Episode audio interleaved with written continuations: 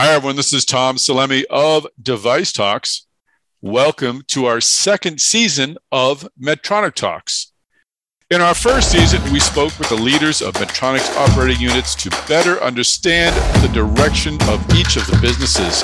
Now, with their courses set and clear, we're going to talk to the engineers, scientists, physicians, and other experts who are executing on these strategies. We'll still keep a tight focus on each of Medtronic's businesses, but we are going to get a lot deeper into these stories. Let's go. Hi, everyone. This is Tom Salemi of Device Talks. Welcome back to the Medtronic Talks podcast. Please excuse uh, my voice. I have a bit of a cold today, but uh, we will soldier on. Our guest today is Medtronic's CFO, Karen Parkhill.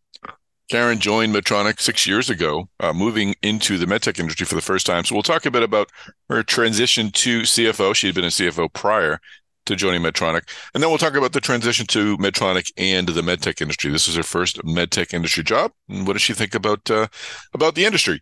We'll talk about how the CFO role has changed, uh, where some of her attention is being given in terms of uh, pay equity and uh, broader representation in uh, in leadership.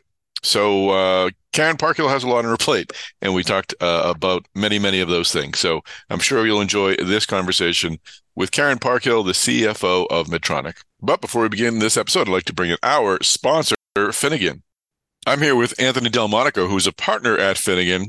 Anthony, please take a minute to tell us about Finnegan. Finnegan is an intellectual property only law firm, meaning that we only deal with intellectual property, trademarks, copyrights, patents, trade secrets, licensing of those, uh, we do touch on work in the cybersecurity area. We do a little bit of work on the FDA area, but it's mostly focused on intellectual property. Finnegan's been around for almost 60 years now uh, as an IP only focused firm. We have about 300 uh, attorney specialists, technical specialists that deal with all sorts of different technology areas. So that if we have a client that comes to us and needs a specific uh, technology to be worked on, we always have somebody available that has that background and that can take care of that type of work.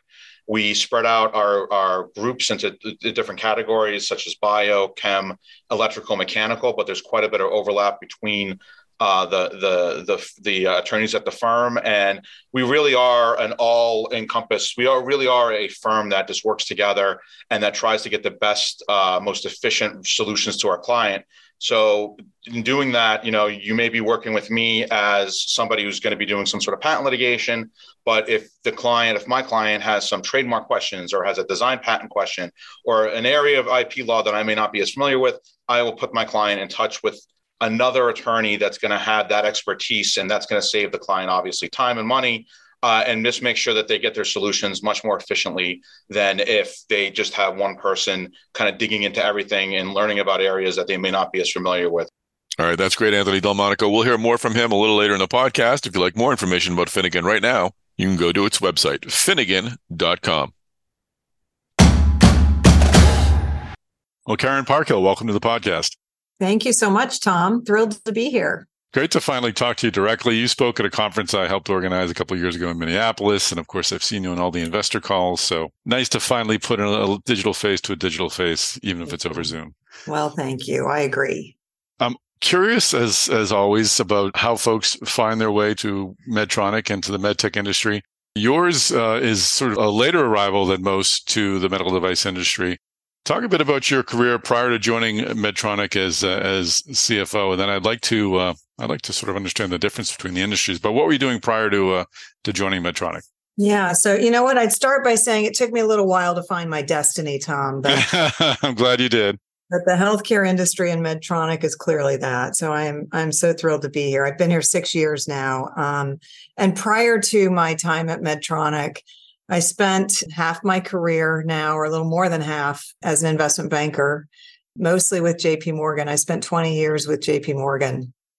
Did you focus on medical devices or were you across? Well, the ironic thing about my time at, at, as an investment banker is that I covered practically every industry out there except for financial institutions and healthcare. Wow. Um, where I where I obviously have served as CFO. So after um, after 15 years as an, in investment banking at JP Morgan, I really decided that I wanted to do something different. And thankfully, I was able to do that within the company. I moved over and became CFO of the commercial bank within JP Morgan, which was one of the large uh, publicly reported lines of business. Um, mm-hmm. and that started my CFO career. After five years and several of those years uh, living the height of the financial services downturn, where you learn a ton, I got a call to uh, be CFO at the top of a, of a company, uh, Comerica Bank. And I moved over uh, to Comerica as their vice chairman and CFO. And I spent five years at Comerica living what happens after the onslaught of the financial services downturn with the significant increased regulation.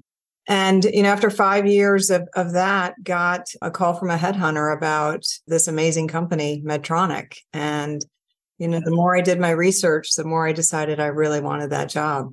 That's great. Uh, I want to explore that jump for a second, but uh, I'm just curious the move from investment banking to being CFO was it just a matter of I find with, with journalism and writing, you, you write about a lot of different teams, and at some point you just sort of want to be part of a team your own. Was that sort of what was driving you to be to finally sort of join the executive ranks of some of these companies that you've been not covering specifically, but you were covering larger companies and and seeing how they sort of exist as part of a single organization? Yeah, absolutely. Clearly, I wanted to move from serving a client to to actually living and breathing and mm you know, being the one that was accountable, responsible for delivering. And so that was part of the move. The other part of the move was just investment banking's a very difficult, hard lifestyle too. Sure. I was traveling like a fiend at the time. I had twin boys who were five when I left investment banking. And, wow. you know, I was an absent mom and becoming increasingly unhappy about that. So it was both personal and professional to make the switch. And, you know, I haven't looked back a day since. That's great. Those are two great reasons right there. So yeah, let's talk about then the move to Medtronic. Was there any part of you that was I've never done medical devices. I'm not sure if this is the right fit. Yeah. Well, of course, you know, anytime you haven't lived in an industry, there's there's always an anxious anticipation. But I guess I have throughout my career found ways to become an expert on an industry in fairly short order, particularly during my investment banking career when I would pick up covering and being responsible for different industries. You know you learn how to how to learn quickly. And so it wasn't daunting to me to learn a new industry but it was it was my next new challenge. So coming in you spend a lot of time listening and asking questions. Never leap to conclusions mm-hmm. um, the first couple months on the job you know you may have a tendency to you've got to stop yourself and really listen learn to understand far more deeply were the uh, the opportunities or the qualities of the job at Medtronic that convinced you to move into this uh, into this new industry? What what appealed to you about being in the medical device industry? Yeah, you know, in the in the medical device industry and specifically at Medtronic, we just serve a higher purpose. And you know, we live we live that higher purpose every day. And today is a very special day in the Medtronic calendar. We say it's the most important day of the Medtronic calendar because we have a holiday program that we've had for many decades where we invite patients back and their physicians and their families to tell us their stories. And it reminds us, you know, every day, even in the toughest days, you know, why we do what we do. So it, it was a poignant morning this morning, too, for me to really recognize that, you know, even though I may not be on the front line or I may not be in the innovative side of our business, that you know everybody matters at Medtronic. And you know what we do to alleviate pain restore health and extend life really does change lives. That's terrific. What a great tradition that is and it, it always is uh, something when you actually talk to a person who lives with the device that that helps them lead a normal life and you really under, begin to understand what impact these devices that i talk about so casually actually have on people's lives so i can't imagine what that experience is like once a year what about on the industry side? I'm curious. I'd love to understand what are some of the idiosyncrasies that you've sort of noticed about the medical device industry, other than the, I, and I do honestly believe there's a sense of purpose that other industries don't have. And it's why I like covering the industry so much. But how else is it, is it different than uh, other industries? Yeah. You know, every industry has its uniqueness, but medical technology definitely does. And, you know, for one, we have high investment needs that can have high risk to them. And, you know, we also have very long lead times with that high investment need to take things to market. Sometimes it's decades that we're investing before we have that life changing technology out in the hands of doctors and, and into patients. And so those long lead times and that high investment means you need to really choose wisely. You need to make the right investments. You need to make the right bets. You need to have the right talent that drives those bets. You know, we also have higher margins as a result in our industry. And, you know, when you're taking that kind of risk, you need to have higher margins to be able to continue to do what you do. And that's built into our mission statement, actually, that, that you know, we need to make a fair profit in order to, you know, continue to invest for the future in our company. We also um, are highly regulated. You know, many industries are highly regulated. Sure for us, you know, in order to get our products in the hands of patients, we have to go through significant regulatory approvals and many times prove through significant clinical trials that our technology is the right and safe technology. And then when we're manufacturing, the FDA approves our manufacturing lines. So whenever we need to make a switch or a change in our operations or manufacturing, it's not like turning a switch. Right you have to really plan and the FDA has to come back in and reinspect, you know, before you can really make changes even on the manufacturing floor. So it makes us unique. It makes us, you know, eh, not be able to move with significant speed, but we have to be smart enough to be able to, you know, drive through challenges and move with as much speed as we can. So what is it like to to be to have the responsibility of doing financial forecasting in an industry, as you said, that is controlled by so many outside forces like regulatory, like clinical trials. I mean, you can be projecting the the growth that will come from a product you haven't released yet and find out in late clinical trials that it doesn't work or it doesn't work as anticipated. Is it drastically different to be the financial officer at a company like this where again, you can't really forecast as easily what your future businesses may be like? Yeah. You know, I smile because it is it is a daily challenge for us because you can encounter so many different risks and it is difficult to forecast and we're living through some of those challenges right now, particularly with you know supply chain challenges, mm-hmm. procedures that haven't necessarily come back to pre-COVID levels like we had anticipated. So it is a challenge.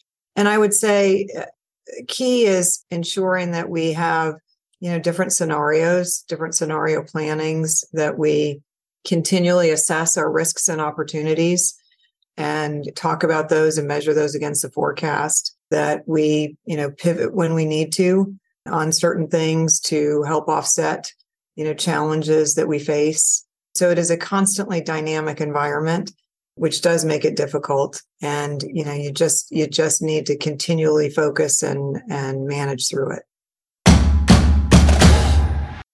I'll take a quick break from this conversation to bring back our sponsor, Finnegan. Once again, I'm here with Anthony Delmonico. He's a partner at Finnegan. Anthony, what are some of the larger concerns that clients are coming to you with at Finnegan? Uh, so a lot of uh, a lot of issues that we're, we're coming across, especially over the last year or two in the medical device area, uh, has been uh, with respect to one, first trade secrets. Uh, second, I would say uh, artificial intelligence, and then third, we've been seeing quite a bit on cybersecurity issues with respect to uh, trade secrets, obviously this is an issue that's been around, you know, for for a long time. But particularly given the recent uh, the recent issues with respect to COVID, as well as uh, changes within folks going from one company to another, there's been quite a bit of uptake of trade secret issues, and a lot of clients are coming in asking, "What can we do to protect ourselves?" With respect to AI, there's quite a bit. Uh, there's been quite a bit of issues that have been coming in with respect to learning. You know, who owns what technology? Who owns to say the training set when you're setting up an AI system, as well as who owns the the frankly all the information that the AI system gathers, and then who's going to be able to use that information and how.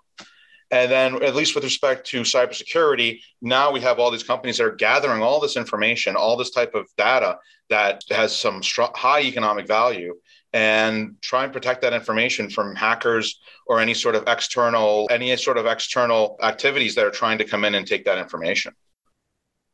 So, Anthony, you mentioned trade secrets. Uh, that's always been a concern in medtech, as you said. But what are some of the unique challenges you're, you're hearing about now?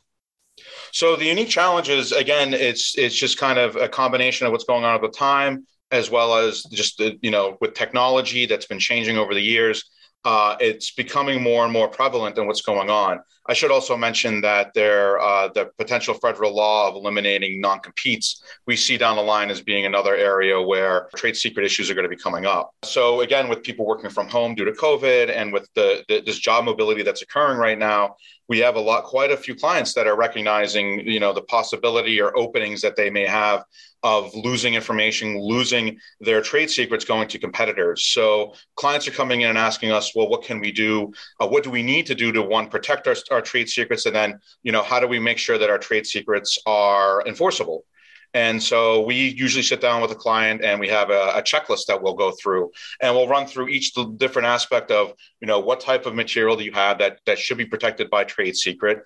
And then using that information, we determine how best that the company can protect the trade secret because a trade secret really isn't enforceable unless you show that your company is doing at least, at least what they should be doing based on the size of the company and the, the technical uh, acumen of the company to make sure that that that protection is there. So right now we just work with clients to make sure that they're doing what they can to protect it and keeping an eye on uh, what other potential trade secret violations may be occurring and making sure that uh, trade secret issues don't arise in the future thank you anthony delmonico for joining us on the medtronic talks podcast once again if you'd like to find out more about finnegan go to finnegan.com so let's talk about your, your six years here at, at Medtronic. You joined doing the math, 2016 over that time, there's been a reorganization of the company. I know it was a couple of years into your being there. I'm curious what went into the technical elements of the of the realigning of the businesses. I understand the strategies and how the the new businesses were reorganized, but how does that work on your end when it comes to sort of financially rejiggering the the organization? What what goes into that? Yeah. Well, first of all, we did put in place a new our, our new operating model which was a large change for our organization. And we we started this journey, you know, during COVID, at the beginning of COVID, and the executive committee spent hours on Zoom calls reshaping how mm-hmm. we to um, structure and operate our company. And you know, the fact that we worked on it together meant that there was great alignment across the entire executive team on this. With our new operating model, we disbanded our former group structure where we had four groups uh, within Medtronic, which were each like mini company entities within Medtronic. And we disbanded that and instead empowered the operating unit or business units that were underneath those old groups to make them the center of our operating model. And so we now have 20 operating units within Medtronic and have they're grouped by portfolios, but those portfolios are not many companies within a company anymore. And what that new operating model did for us was gave us far greater insight, transparency into the needs of those businesses, the challenges, the opportunities, you know, gave us better insight into whether we were invested properly for the future of what that business could drive. And it also, you know, helped us see better the talent, the talent needs at each of our businesses too. So you know it's been a terrific change. And you know you asked about the technical changes behind it. You know clearly when you when you reorg you need to have your financial reporting follow your organizational structure. And so we did need to change how we did our internal financial reporting uh, mostly um, because we now have 20 operating units and within the geographies we have geographies that are ou led we call it meaning the operating units own what happens in those geographies. And then we have emerging markets and regional geographies where the regions own what happens. And so we had to change our reporting around, you know, our regions, around our new operating units. And that took time, but I have an amazing team that, you know, did it in pretty short order. So that was one of the changes that you need to make. The other is, you know, we put in place new operating mechanisms. You know, one of those operating mechanisms that we put in place was we anointed a, a capital allocation committee within the company, which is um, our CEO, myself, our head of strategy, and our portfolio leaders.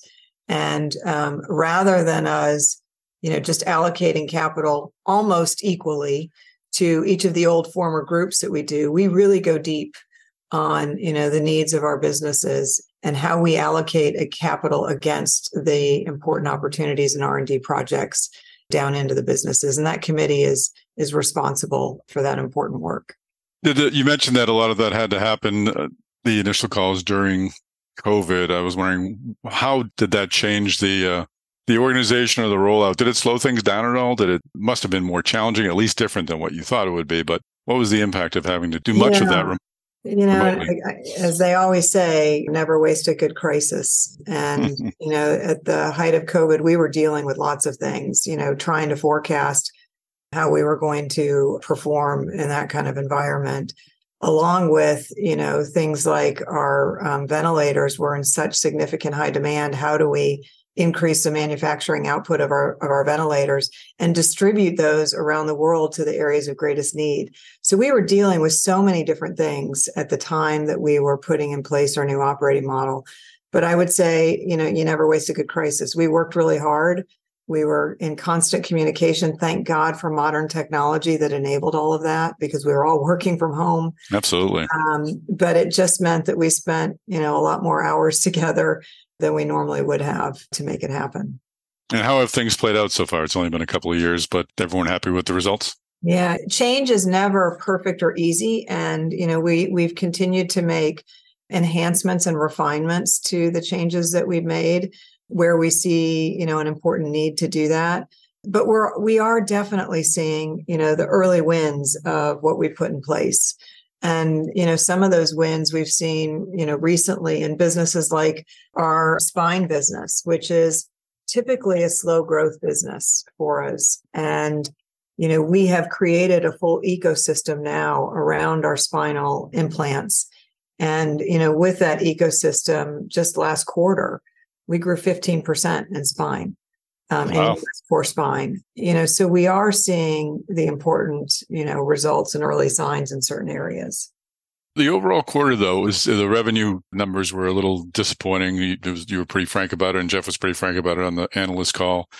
How would you assess the last quarter? I don't want to put yeah. words in either of your mouths. And and so, what led to that outcome? Yeah. So yeah, second quarter, and honestly, our quarter before that too has been a little rough for us you know, we've had pretty significant supply challenges that we've been working through. That was most impactful in our first quarter, but we still had some impacts in the second quarter, and some will linger uh, through the rest of the year. But I would say in this past quarter, we did miss our top line expectations.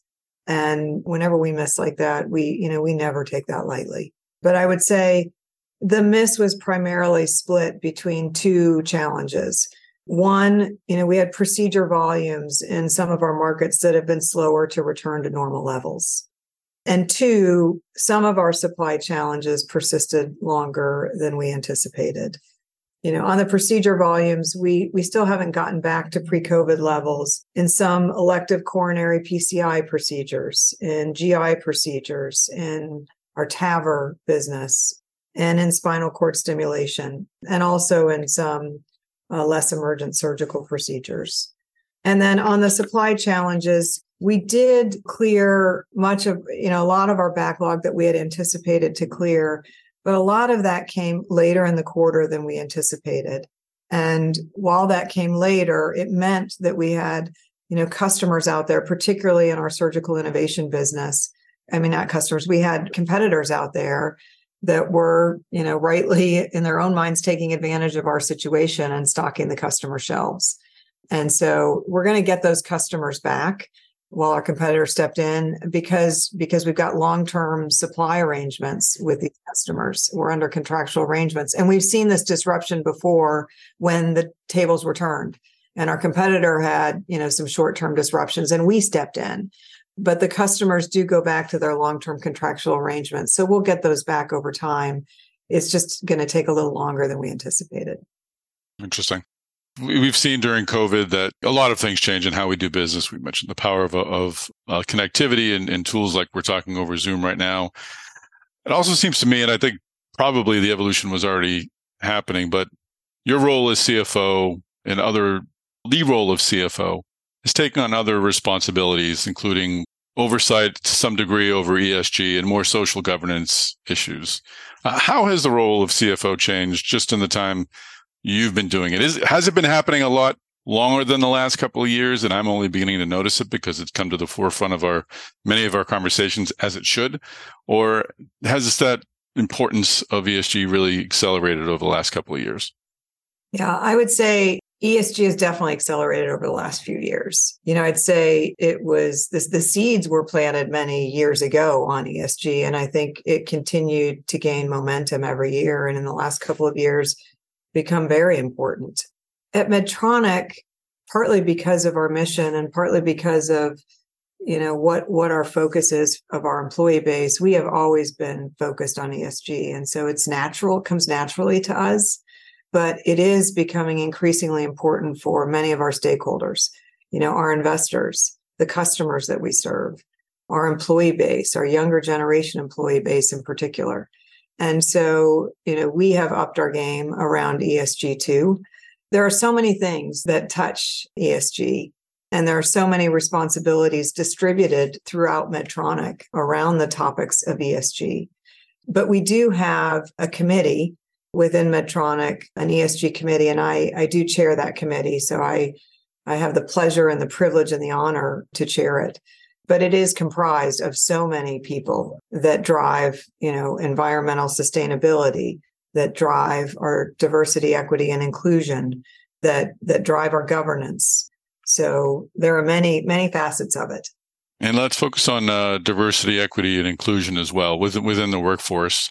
What kind of strides have you made there at Medtronic? And I'd love to get your perspective on where you think the medical device industry, perhaps more broadly, how it's doing in terms of ensuring that enough women are, are in the, the C suites like, like yourself. So I think we've made tremendous strides at Medtronic on all things DE and I. We have a very strong focus and effort on it. We have strong employee resource groups around the company and we have executive sponsorship of those employee resource groups. And I am very proud to be the executive sponsor for our Pride Network as one example. We also have, you know, full gender and ethnically diverse pay equity in the United States, so 100% pay equity. We're at 99% pay equity for gender based pay around the world. Hmm. And we won't stop until we get to 100% there. You know, our board is now comprised 36% of women and 27% ethnically diverse uh, backgrounds on our board.